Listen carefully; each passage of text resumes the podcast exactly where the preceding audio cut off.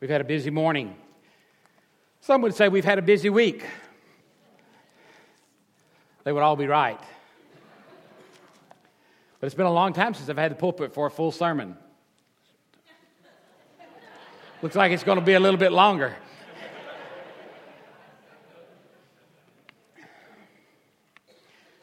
Even when you are left out, that's right. And even though you're different,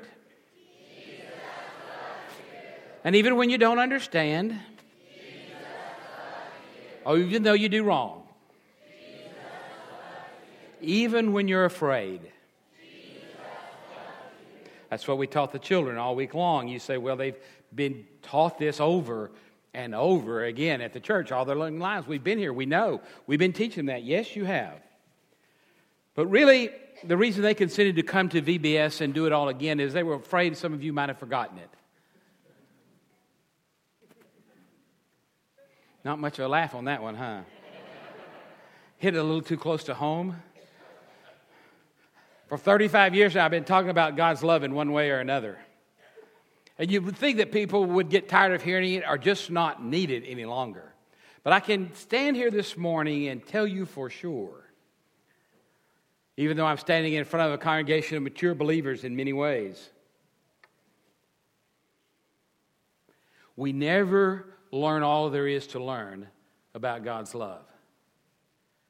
And in fact, Sometimes we become so convinced and so convicted of the well worn paths we've been living in life with the assumption that we know what love is and we have love and that we're giving love, that we think God is through perfecting love in us.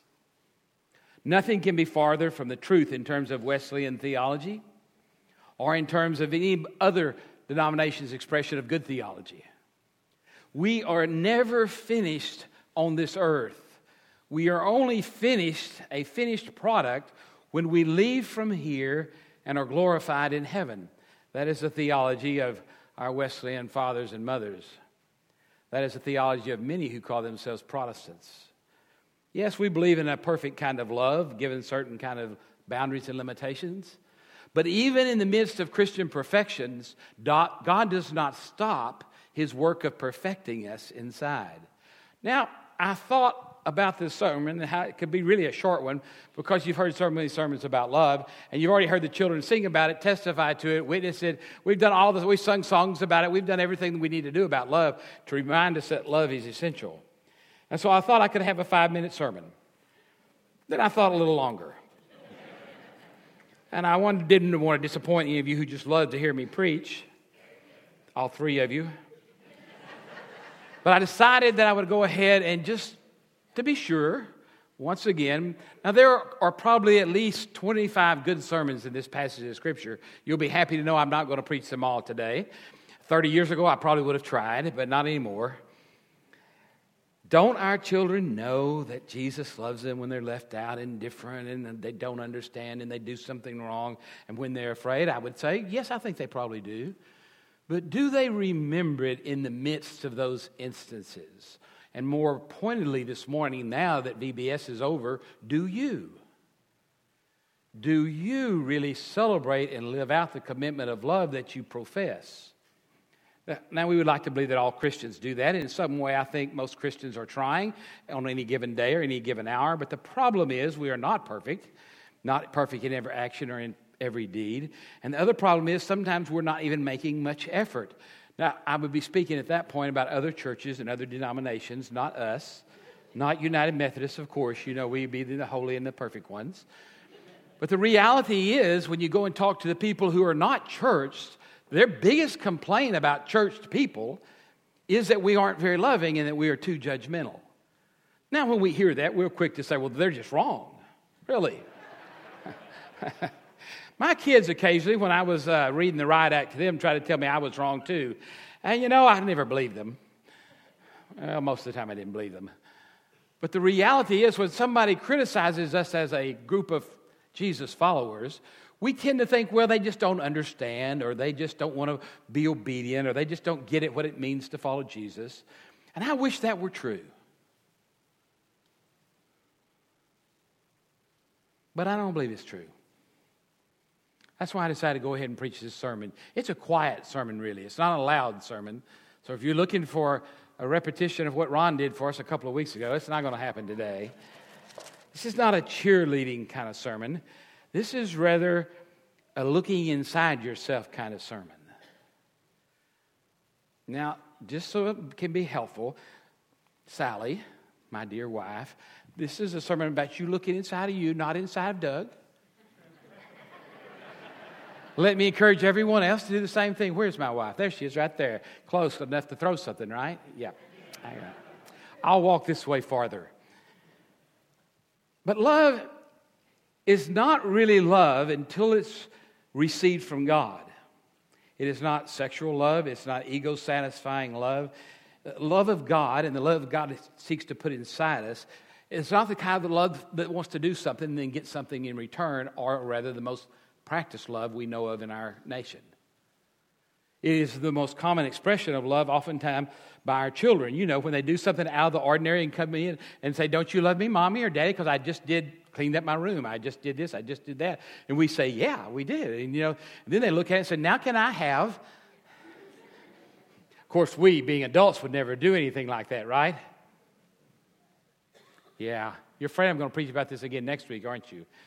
And actually, I may preach about some more of this passage next week. God and I are still talking about that.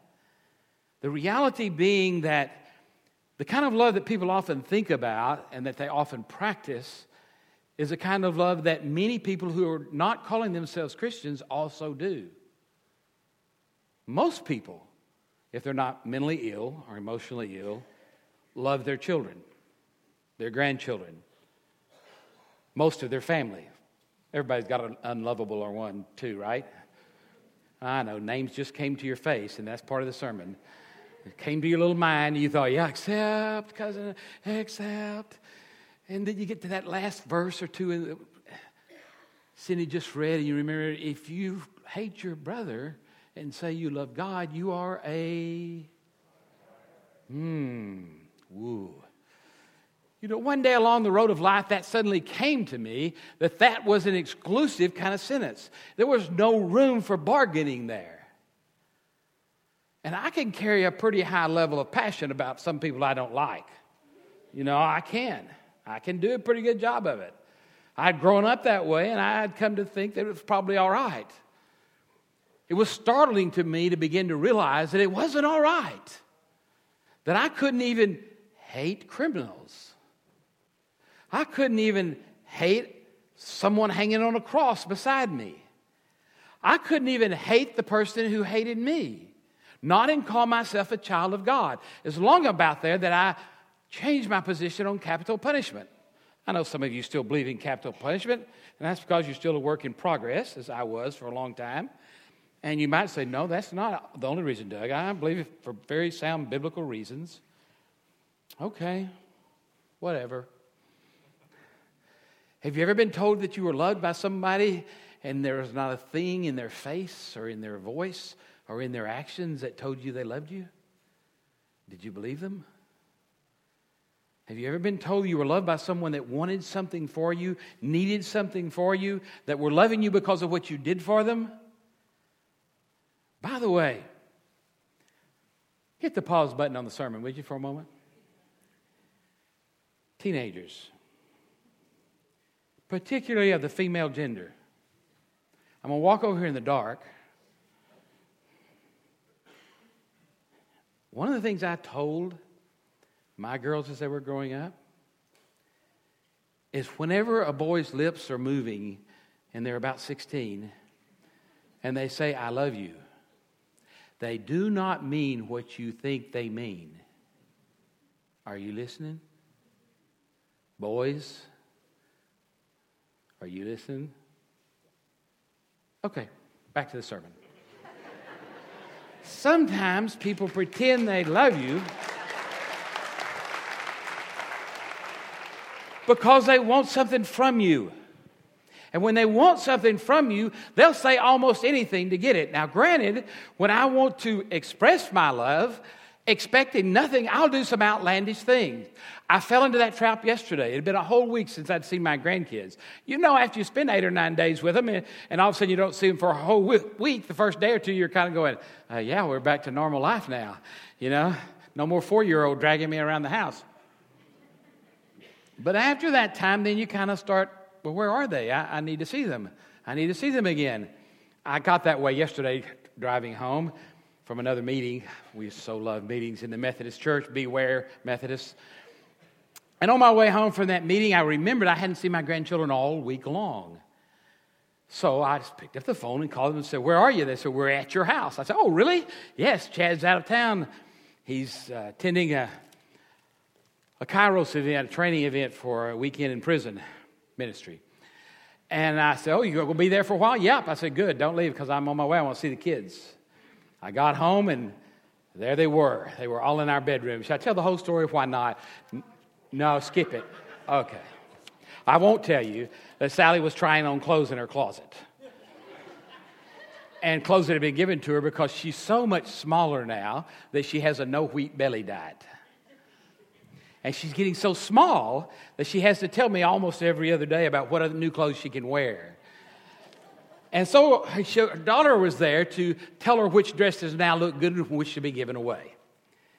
But what I was interested in was this little package with a little bow on her head, an eight month old, sitting up in the bed, who has a direct relationship of love with her papa, directly according to how much time I'm around her. She loves her mama every moment, and when her mama walks out of sight, she's not happy.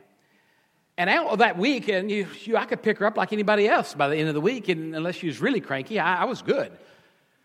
But now I knew it had been a while, so I went in there, and she was lying on the bed, and I thought, okay, I'm going to lie down right here. I'm just going to look at you.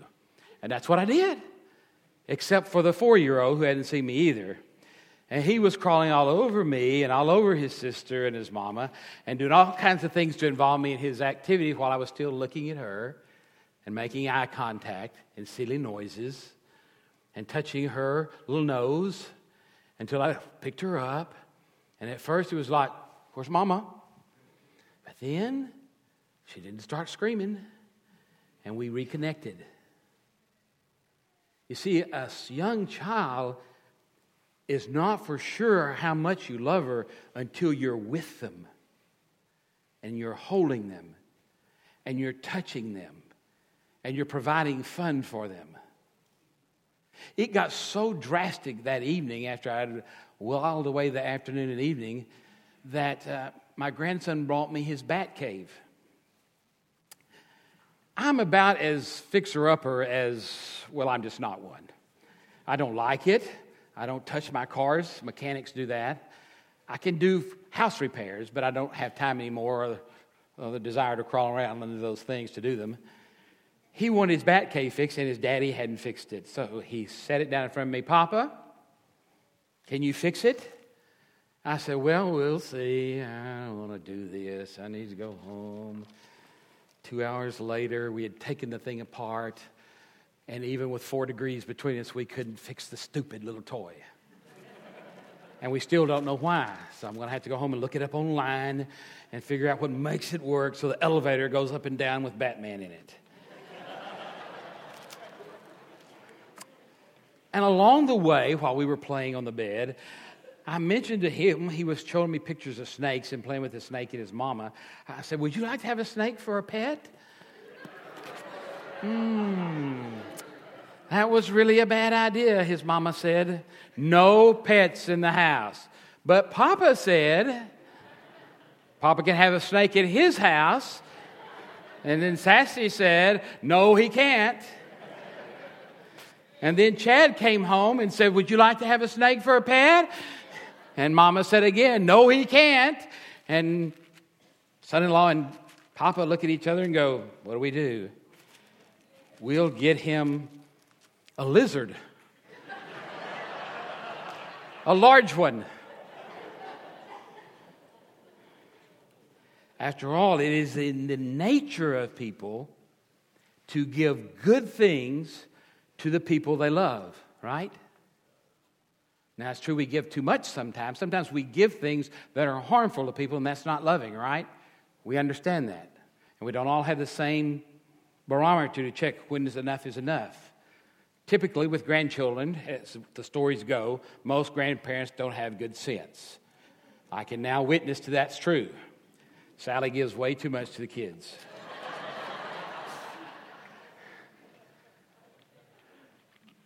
There's still a toy or two that Miller needs for his Ninja Turtle collection. And he got that promise extracted from me too before I left the house. Yes, our children know what love is, but people, young and old, get confused about what biblical love is. Even in a universal situation where people are hungering and thirsting for the experience of being loved, even though there are millions and millions of Christians around the world, there never seems to be enough. And we oftentimes do not act out what we say we are. I'm going to end this sermon on the one main point, even though it's against my better judgment. That word agape, that word that an old, old Greek word was rarely used until the Christians started using it to express the kind of love that was a self giving love was the word that John was writing about in the letters to John as well as in the Gospel of John, so much more than others. You see, it was his central understanding of God. He said it several times in the passage you heard today. He just said it quite straightforwardly. God is not loving, although he does do loving things. God is not just giving, although he does do giving things. But God is love.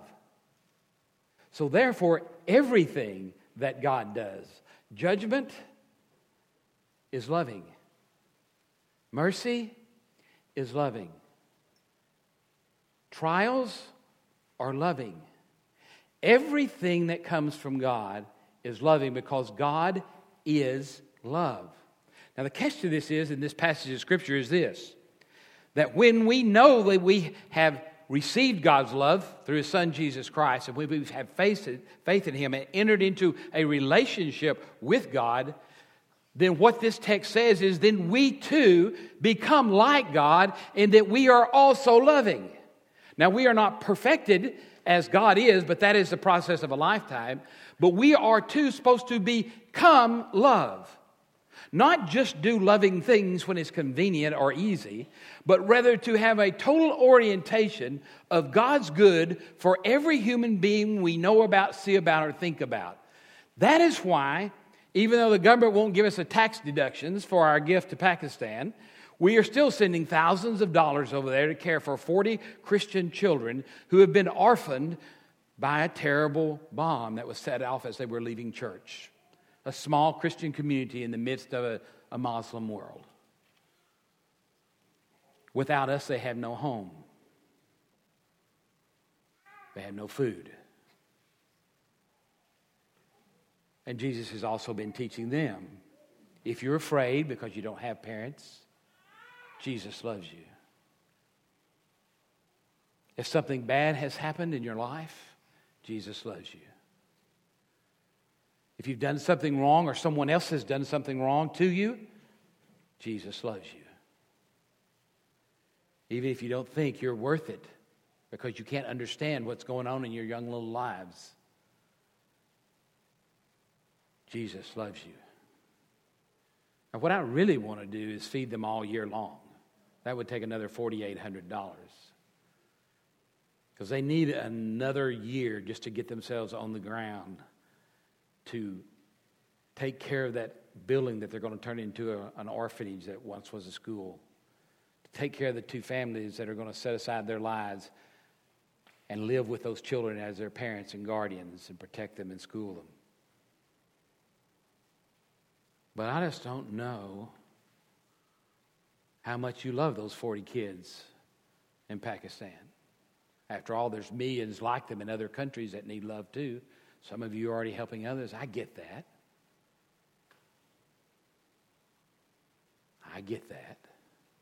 I know that Dan is leaving to go to Manila for yet another mission trip of the many places where he helps in the organization he's a part of. I know that the Jacksons are about to leave, first one, then the other, to go back to India. We're going to pray, I'm going to pray for them in a few moments, and when I ask them to come forward as we're singing our final hymn. But this I do know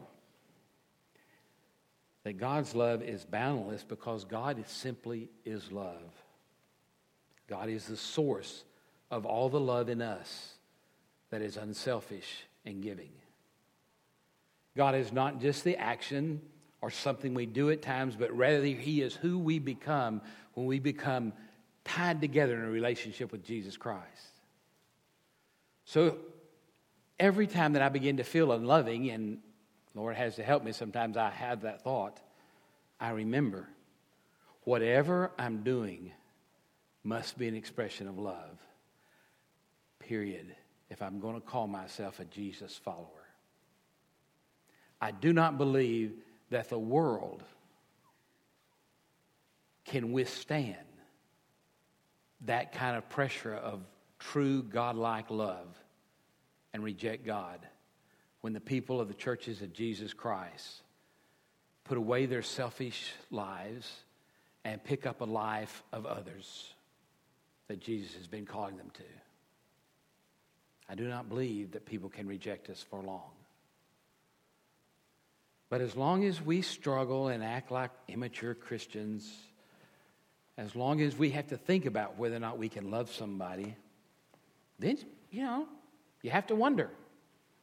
Sometimes you walk around the light, we're so loving, we're so good, and then sometimes in our lives, we walk around in the darkness.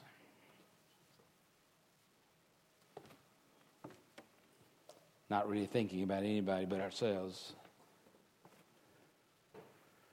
Where are you walking today? Lately?